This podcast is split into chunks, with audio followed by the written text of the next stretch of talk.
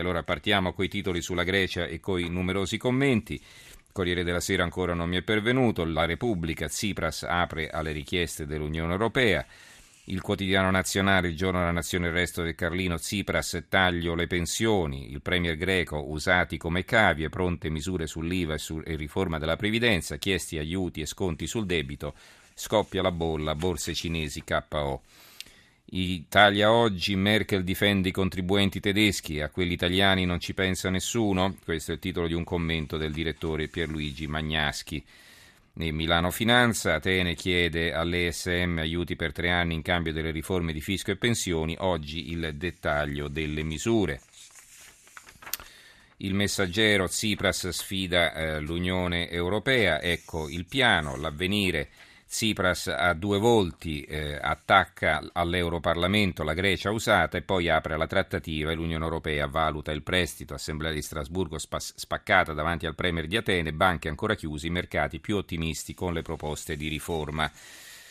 Eh, ancora eh, libero e Tsipras si vende al miglior offerente, lo scontro Obama-Putin dietro l'azzardo di Atene. Questa è un'analisi che poi eh, si sviluppa all'interno un'analisi di Marco Gorra.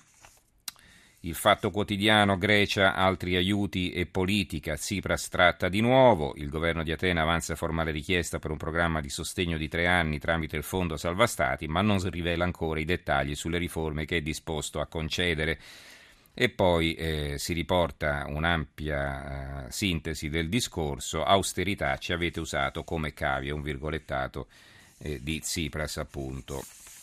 Abbiamo poi il manifesto, il manifesto Il cuore d'Europa, si vede Tsipras che parla dinanzi al Parlamento europeo, il leader di Siriza all'Europarlamento, l'austerità è fallita, finora avete salvato le banche, non certo il popolo, Atene presenta la richiesta di aiuti e insiste per la ristrutturazione del debito per poterlo restituire, domenica il vertice dell'Unione Europea. Lo scatto di Tsipras e il commento di Dimitri Degliolanes, ricorderete ieri sera è stato nostro ospite, Cosa scrive Degliolanes? Con applausi, abbracci e grandi sorrisi, Alexis Tsipras ha fatto ieri il suo primo ingresso al Parlamento europeo. Non era una passeggiata. Nel suo discorso introduttivo il premier greco si è concentrato a rispondere, usando il buonsenso e la ragionevolezza, a tutte le critiche, spesso del tutto infondate, che sono state mosse in tutti questi mesi contro di lui e la Grecia provocando spesso reazioni tempestose, attacchi, persino invettive da parte di alcuni deputati europei. Innanzitutto Tsipras ha voluto sancire anche in questa sede il fallimento del programma di austerità. I soldi che ci avete prestato non sono andati a favore del popolo greco né a favore dell'economia reale, sono andati alle banche greche e straniere. La mia patria è stata trasformata in un laboratorio sperimentale che ha portato il popolo greco a esaurire la sua capacità di resistenza, facendo fallire l'esperimento. Oggi, qualsiasi sia l'orientamento di ognuno, tutto il popolo greco sente che non ha altra scelta che lottare per la sua liberazione. Il foglio. Ricorderete, vi ho letto anche i titoli nei giorni scorsi, loro invece sono a favore del, dell'uscita della Grecia dall'Unione, dalla, dall'Unione monetaria, naturalmente non dall'Unione Europea. Dimenticatevi quella democrazia, scrive Giuliano Ferrara, il cretino collettivo guarda la Grecia senza capire che non può esistere l'Europa dei popoli. Un altro articolo firmato questa volta dal direttore eh, Guido Cerasa, cosa perde l'Europa se cede al partito del ricatto greco? Non ci sarà Grexit, ma il contagio politico è già iniziato. L'euro rischia chiacchierata con Monti, con Mario Monti, l'ex premier. E poi eh, si raccolgono le dichiarazioni di Vito Tanzi, per vent'anni direttore del Dipartimento di Finanza Pubblica del Fondo Monetario Internazionale. L'Europa ha rimandato fin troppo la Grexit, questo dice Tanzi. La Grecia starà peggio dell'Argentina, ma salvare l'irriformabile Atene mina la credibilità dell'euro. Il eh, garantista, la Grecia si allontana, la Cina si avvicina, mettono insieme quindi queste due notizie sul garantista, nessun accordo tra Atene e Bruxelles, intanto arriva la bomba a Pechino sull'economia, crollo imprevisto in borsa. E l'articolo di fondo in realtà che cos'è? È il discorso di Tsipras, di Alexis Tsipras al Parlamento europeo che quindi viene riportato integralmente. Avete sbagliato tutto, ora ascoltateci, questo il titolo. Eh, il mattino eh, Tsipras promette riforme su pensioni e fisco, la Gazzetta del Mezzogiorno, Tsipras show a Strasburgo, interessante l'approccio dell'articolo di fondo del eh, direttore Giuseppe De Tommaso intitolato L'euro de, L'eurodualismo tra la sinistra e la sinistra della sinistra. Eh, questo ragionamento eh, probabilmente viene eh, sviluppato in una fase successiva dell'articolo di fondo, però è interessante quel che appare in prima pagina. Cosa scrive De Tomaso? Oggi lo riconoscono tutti, è stato un errore allargare l'Europa della moneta unica a un numero eccessivo di stati, ma i decisori del passato temevano che i paesi esclusi dal club dell'euro potessero cedere alle sirene della Russia post-sovietica. Di qui la decisione politica di non andare troppo per il sottile nell'esame del bilancio e della domanda d'ingresso di ogni singolo Stato. I rigori finanziari, pensavano, sarebbe arrivato in seguito grazie al pressing dei funzionari europei e ai vincoli dei trattati. Il caso della Grecia dimostra che l'ottimismo spesso si rivela un cattivo suggeritore e che le soluzioni di convenienza politica a volte non giovano a nessuno perché il futuro non si può pianificare. Quindi sostiene De Tommaso, l'errore è stato fatto all'inizio a far entrare alcuni paesi eh, nella, nell'area euro o addirittura nell'Unione Europea, insomma, sen, sperando che poi le cose si sarebbero aggiustate col passare degli anni. E, e appunto l'esempio della Grecia, sottolinea eh, De Tommaso, ci dimostra che non è andata così. Il secolo XIX, la sfida di Tsipras e poi il commento di Francesco Ferrari, ci sono solo le prime quattro righe in prima pagina, l'attacco finale di Alexis il Temerario. E va bene, allora eh, ci possiamo fermare per il momento con i titoli e i commenti sulla Grecia, meno numerosi di quelli di ieri, anche perché, ripeto, è stata una giornata, diciamo, importante ma interlocutoria, anche perché non si è arrivati ad alcuna conclusione dal punto di vista della trattativa e comunque diciamo per questa sera sulla Grecia solo sms se vorrete scriverci perché lo spazio per le telefonate lo riserveremo all'argomento successivo, quello delle pensioni. Allora in linea da Bruxelles abbiamo il nostro corrispondente Bruno Ruffolo. Ciao Bruno, buonasera.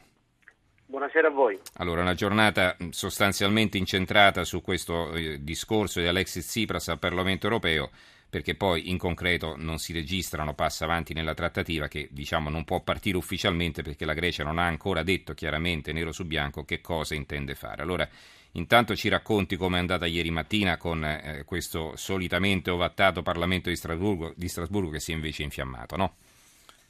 Sì, beh, diciamo che chiaramente Tsipras in questa fase è una personalità politica che chiaramente suscita reazioni opposte, quindi si sono viste strane situazioni anche al Parlamento europeo, per cui un uh, rappresentante della sinistra come Tsipras uh, acclamato, se non acclamato, insomma diciamo applaudito dai settori della destra fortemente euroscettica, dalle Pen e, e, e, da tutto quel fronte lì, ovviamente in nome del fatto hai, sei riuscito a colpire con il tuo referendum la odiata Unione Europea. Ma al di là di questo è stato Sicuramente un eh, discorso molto abile quello di, di, Tsipras perché ha saputo alternare eh, l'accusa a una, anni di politica eh, di austerità eh, che lui ha condannato duramente, ma anche alternando poi anche delle aperture perché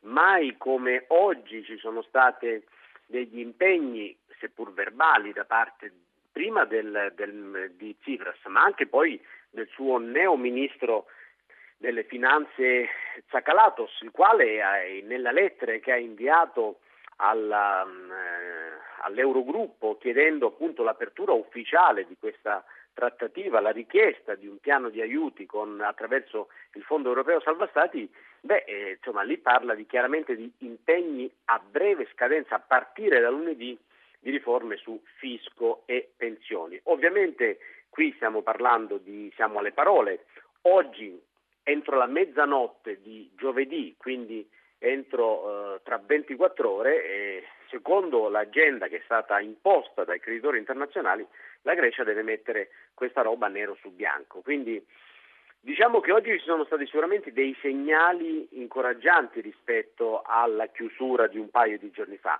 che poi tutto ciò porti ad un risultato domenica quando è previsto questo vertice che deve dare la decisione finale dei capi di Stato e di Governo è ancora presto per dirlo, però sicuramente l'atmosfera generale è molto migliorata. Quali sono state le reazioni a questo discorso? Ma le reazioni a questo discorso sono state, diciamo, di totale chiusura dal fronte popolare, soprattutto perché il, il, i popolari alla Strasburgo sono rappresentati da Manfred Weber, che è un esponente della ehm, dei popolari bavaresi che rappresentano un po' l'ala più dura del, del fronte tedesco. Quindi insomma c'è stato veramente un botta e risposta molto duro. Eh, Manfred Weber ha parlato di governo catastrofico a proposito di Tsipras e Tsipras gli ha replicato ad un certo punto dicendo attenzione Weber dovresti prendere insegnamento dal fatto che il debito tedesco dopo la seconda guerra mondiale è stato cancellato, questo potrebbe essere un punto di riferimento. Però tutto questo Tsipras ecco, lo ha fatto con orgoglio ma con anche moderazione, non per niente dal fronte socialista che certamente non è stato tenero in questi giorni, in queste settimane con Tsipras, ci sono stati anche consensi nei, verso Tsipras, soprattutto perché si intravede la possibilità effettivamente di evitare quella rottura che due o tre giorni fa sembrava quasi certa, di, quindi della bancarotta e quindi della probabile uscita della Grecia dall'euro, oggi si vede uno spiraglio e anche dai liberali, per esempio Verhofstadt ha fatto delle aperture, anche se ha detto, è stato quello che lo ha accusato in modo secco, dice tu parli continuamente di riforme, però noi in questi anni, abbiamo, in questi mesi da quando sei al potere non abbiamo visto ancora riforme concrete, quindi insomma lo ha spronato su questo fronte. Diciamo che l'attesa eh, non, non sarà lunga, cioè capiremo esattamente subito se c'è effettivamente un cambio di atmosfera, però ci sono diversi leader, ad esempio un leader come Rajoy, eh, popolare spagnolo, che certamente non è ben disposto nei confronti di Tsipras, oggi ha detto, beh, eh, insomma, la musica è cambiata e questo secondo me è positivo. Allora, che succederà adesso? Quali sono i tempi della trattativa? Ha detto entro mezzanotte dovrà presentare il piano la Grecia e poi quali sono gli appuntamenti chiave dei prossimi giorni?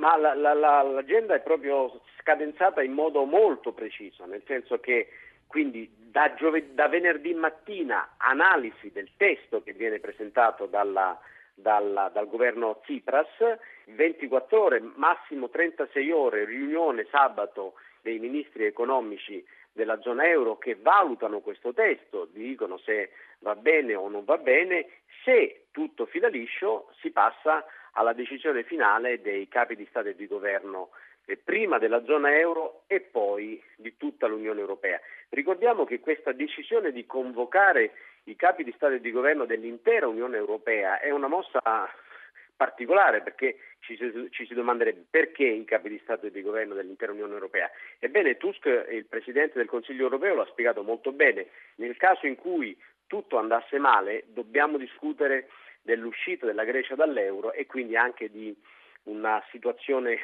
probabilmente catastrofica della, dell'economia greca e quindi magari eh, dover decidere aiuti umanitari. Per questo c'è bisogno di tutta l'Unione Europea.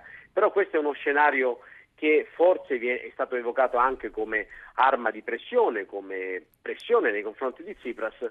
Ripeto, tra 36 ore avremo il quadro chiaro della situazione. Si saprà benissimo, questa volta mi pare che non siano possibili strade laterali, mi pare che non siano possibili eh, compromessi o in qualche modo papocchi da mettere in campo da, da, da parte dell'Unione Europea. O si fa l'accordo o si va alla bancarotta della Grecia.